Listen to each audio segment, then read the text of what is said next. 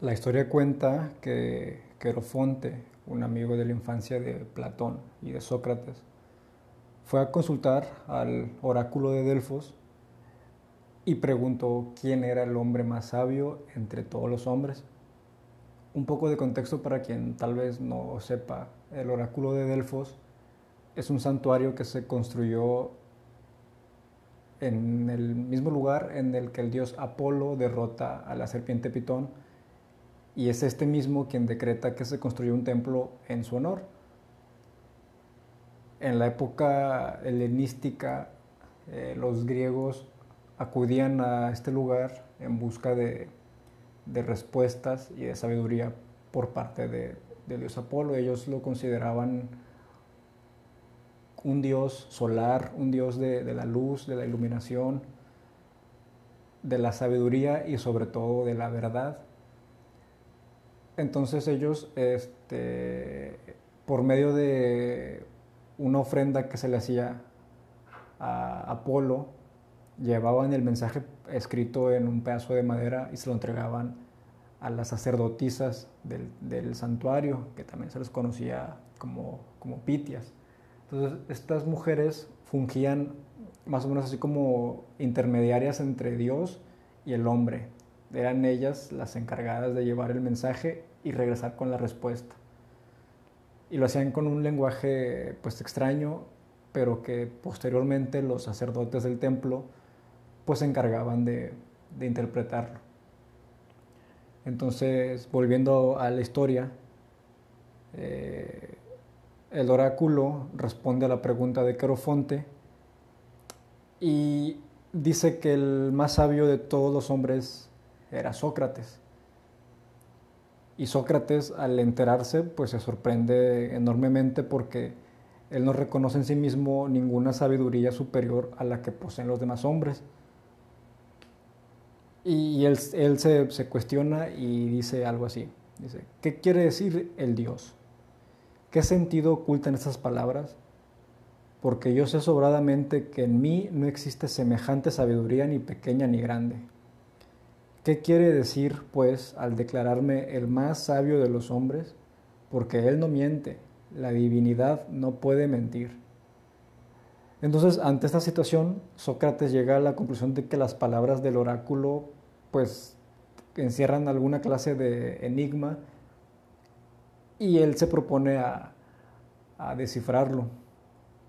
Entonces, a partir de, aquí, él inicia una especie de, pesquisa entre los ciudadanos y se dedica a interrogar a todos aquellos que popularmente eran tenidos por, por sabios entre, la, entre los atenienses. Entonces comienza su, su tarea interrogando a los políticos. Él acude a los políticos porque se supone que como son ellos los encargados de la vida pública y de las decisiones del, pueblo, pues se supone que son las personas más sabias. Los interroga eh, Sócrates y los interpela acerca de qué es la justicia, pero los políticos le dan respuestas o erróneas o simplemente ninguna contestación a lo que Sócrates dice. Yo soy más sabio que este hombre. Puede muy bien suceder que ni él ni yo sepamos nada de lo que es bello y de lo que es bueno. Pero hay esta diferencia, que él cree saberlo aunque no sepa nada y yo, no sabiendo nada, creo no saber. Me parece pues que en esto yo, aunque poco más, era más sabio porque no creía saber lo que no sabía. Y continuó interrogando y posteriormente pues sigue su labor eh, y acude con, con los poetas, ya que estas personas generalmente dicen cosas profundas y maravillosas, pero frente a los cuestionamientos de Sócrates, él descubre que los poetas resultan incapaces de dar razón de lo que dicen, porque cuando hablan no son sus palabras las que expresan, sino que son las palabras de las musas, y de ahí que no comprendan el sentido de los dichos que sus propias voces enuncian. Y Sócrates dice, Conocí desde luego que no es la sabiduría la que guía a los poetas, sino ciertos movimientos de la naturaleza y un entusiasmo semejante al de los profetas y adivinos, que todos dicen muy buenas cosas sin comprender nada de lo que dicen. Los poetas me parecieron estar en este caso, y al mismo tiempo me convencí que a título de poetas se creían los más sabios en todas las materias, y si bien nada entendían. Y Sócrates eh, continúa con su labor y después interroga a los artesanos, quienes se supone que tienen un saber más positivo debido a que saben fabricar cosas útiles y le dan la razón de cada uno de los procedimientos que llevan adelante para hacerlo. Pero Sócrates encuentra que por conocer todo lo que respecta a sus especialidades, los artesanos creen saber también de las cosas que no son su especialidad. Y quienes crean esto, pues no podrán ser los más sabios de entre todos los hombres. Y Sócrates dice acerca de los artesanos, sabían cosas que yo ignoraba, y en esto eran ellos más sabios que yo. Me parecieron incurrir en el mismo defecto que los poetas porque no hallé uno que a título de ser buen artista no se creyese muy capaz y muy instruido en las cosas más grandes. Y esta extravagancia quitaba todo el mérito a su habilidad. Y fue así como Sócrates se dedicó a recorrer todo Atenas, interrogando y cuestionando a los ciudadanos, a las personas, y haciéndoles ver que en realidad pues ellos son eh, ignorantes, por así decirlo, por creer saber cosas que, no, que realmente no saben. Y se fue ganando el odio y la enemistad de muchas personas de Atenas. Y pues ya llegado a este punto, eh, Sócrates concluye y, comprende la, verdad tras las palabras del, del oráculo. O sea, los demás creen saber cuando en realidad no saben y peor aún, no tienen conciencia de su propia ignorancia, conciencia que Sócrates sí poseía. Entonces, eh, ya después de esto, Sócrates muere, fin.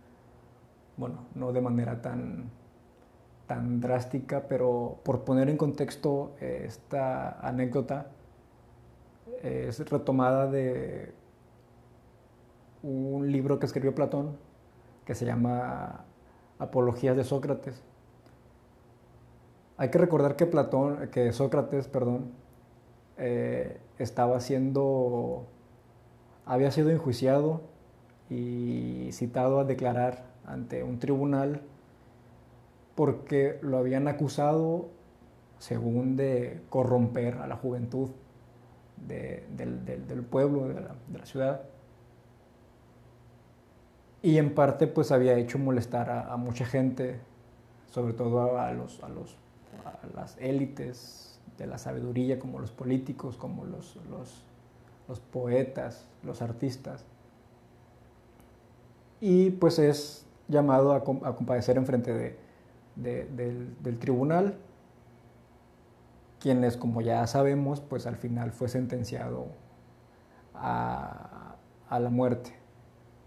Entonces, eh, el libro es un libro bastante bueno, es muy conocido, o por lo menos todos conocemos alguna, algún relato, algún diálogo eh, que se que, en el que Platón describe, porque Platón estuvo presente a lo largo de todo el, juicio de Sócrates, y es él quien se, quien se encarga de, de hacer esta descripción de todo el juicio.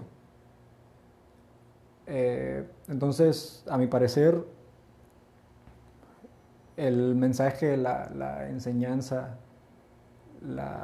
el pensamiento de Sócrates en estos diálogos que intenta plasmar Platón, pues es bastante claro, ¿no?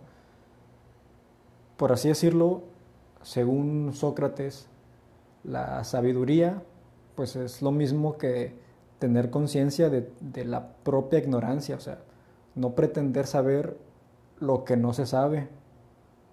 Y de hecho Sócrates dice que la peor de las ignorancias es creer saber lo que no se sabe. Entonces, creo que refleja bastante bien también este... Hay una frase muy famosa que supuestamente, bueno, no que supuestamente, sino que yo pienso que la hemos tergiversado bastante, es la de yo solo sé que nada sé. Sócrates eh, en ningún momento dijo esto así tal cual, de manera textual. Hay que recordar que Sócrates no dejó escrito nada, ni, un libro, ni un ensayo, ningún texto. Sócrates no escribió nada en, toda su vida.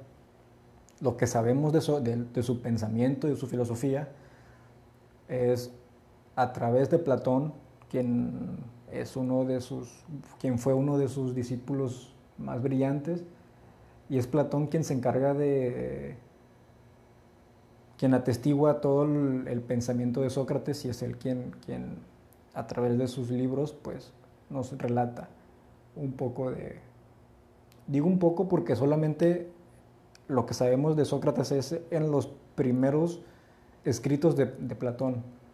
Posteriormente, Platón empieza a desarrollar su propia filosofía, pero la comienza a meter a través de la voz de Sócrates.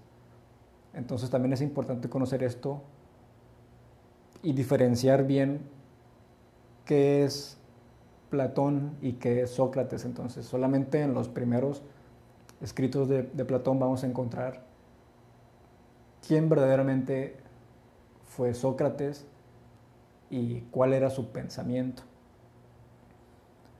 Entonces, eh, eso es lo que, lo que nos da a entender en, este, en estos diálogos eh, acerca de, la, del conocimiento, de la sabiduría.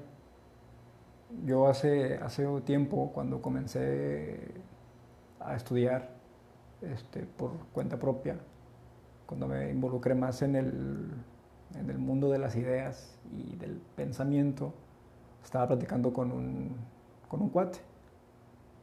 Y este cuate en algún punto de la conversación me dijo algo eh, que a mí me gustó bastante y que yo lo guardo y lo comparto siempre que puedo porque realmente pues sí me dejó asombrado o maravillado con, con lo que había hecho. Y él, me, y él me dijo esto, que podemos obtener conocimiento a través de tres objetos. El primero es llamado el conocido conocido, que es todo aquello que nosotros sabemos y sabemos que sabemos, o sea, ya lo conocemos y, y, estamos conscientes que lo sabemos, o sea, cualquier cosa de lo que tengamos conciencia, eh, por ejemplo, no sé, se me ocurre la lluvia. Sabemos que conocemos la lluvia y sabemos que la conocemos, que es un fenómeno natural, etcétera, etcétera, etcétera. El segundo es el conocido desconocido, que es todo aquello que sabemos, pero que no lo conocemos. Por ejemplo, se me ocurre a mí un ejemplo personal. Eh, ¿Qué tipo de vida existe o habita en lo más profundo del mar? Yo sé que hay vida o algo así. O sea, sé, que, sé que existen organismos en lo más profundo del mar pero yo no puedo, pero yo no estoy seguro, o sea, no tengo el conocimiento de, saber qué tipo de vida, qué tipo de especies habitan en, este entorno. Entonces, ese es lo que se puede decir como el conocido desconocido.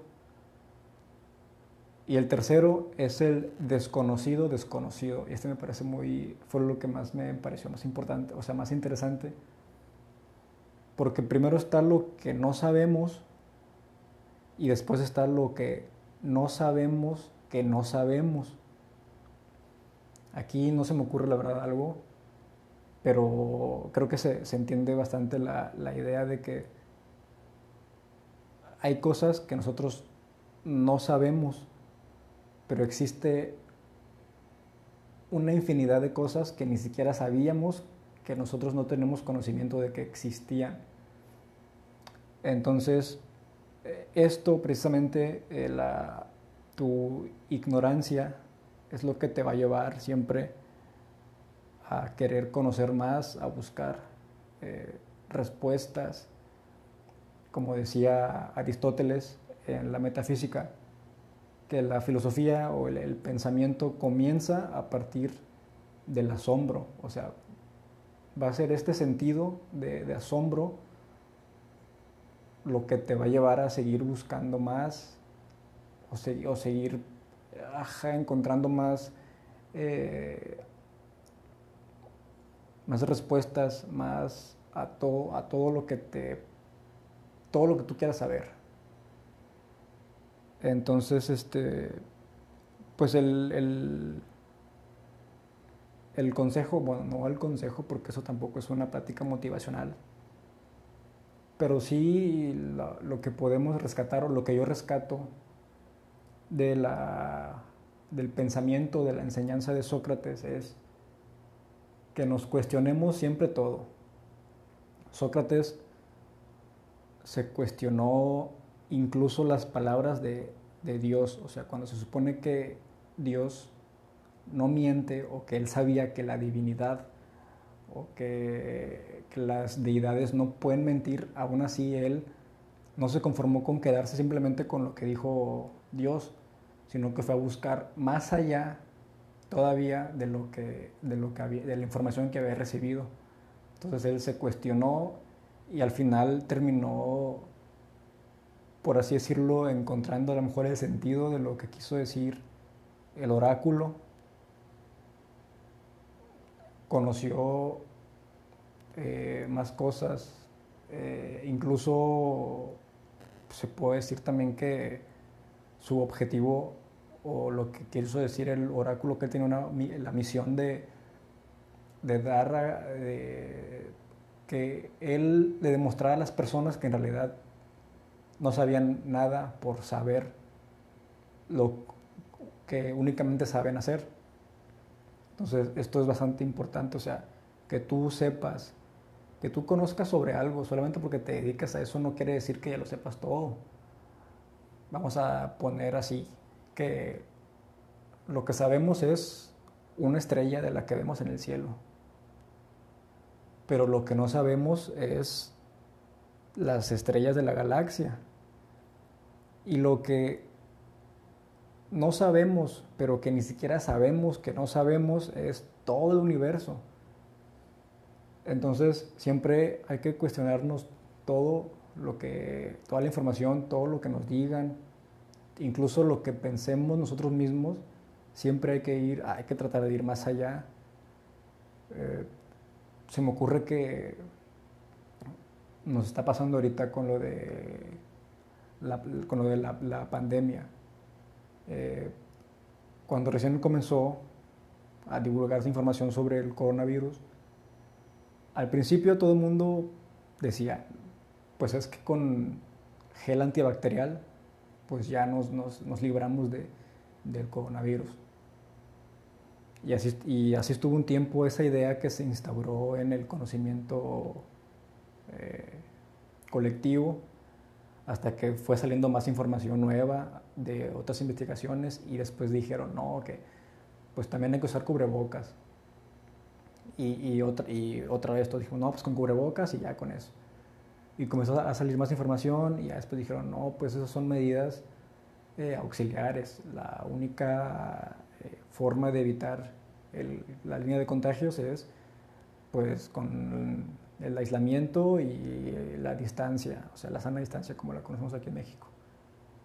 Y hasta el día de hoy, pues todavía no tenemos, por así decirlo, eh, una certeza de cómo funciona o cómo funciona el, el, el, virus, porque también lo vemos en, en las pruebas de las vacunas, o sea, los laboratorios hacen vacunas con la información que ya tienen. Y sucede que después descubren a lo mejor, como ha estado pasando, que descubren cepas nuevas de, del virus o etapas nuevas, o no sé, yo no sé mucho de medicina, pero es lo poco o mucho que he estado leyendo. Entonces, el conocimiento es lo mismo, o sea, para empezar no lo podemos saber todo, porque todo el tiempo hay información nueva, todo el tiempo el conocimiento está en una dinámica en la que pues, es, es infinito o es interminable, porque infinita también es la, la ignorancia. Como decía René Descartes, él dijo que tratando de instruirse a sí mismo, pues conoció más profundamente su ignorancia. O sea que entre más sabes, te das cuenta que menos sabes. Entonces, ese es lo que yo rescato de la, del pensamiento de Sócrates, hay que reconocer que no sabemos, no pretender que, sabemos algo que no conocemos, porque al hacer esto, pues nos abrimos paso o nos permitimos a nosotros mismos eh, saber más. Y entre más sabemos, en realidad, menos sabemos. Entonces, es todo por hoy.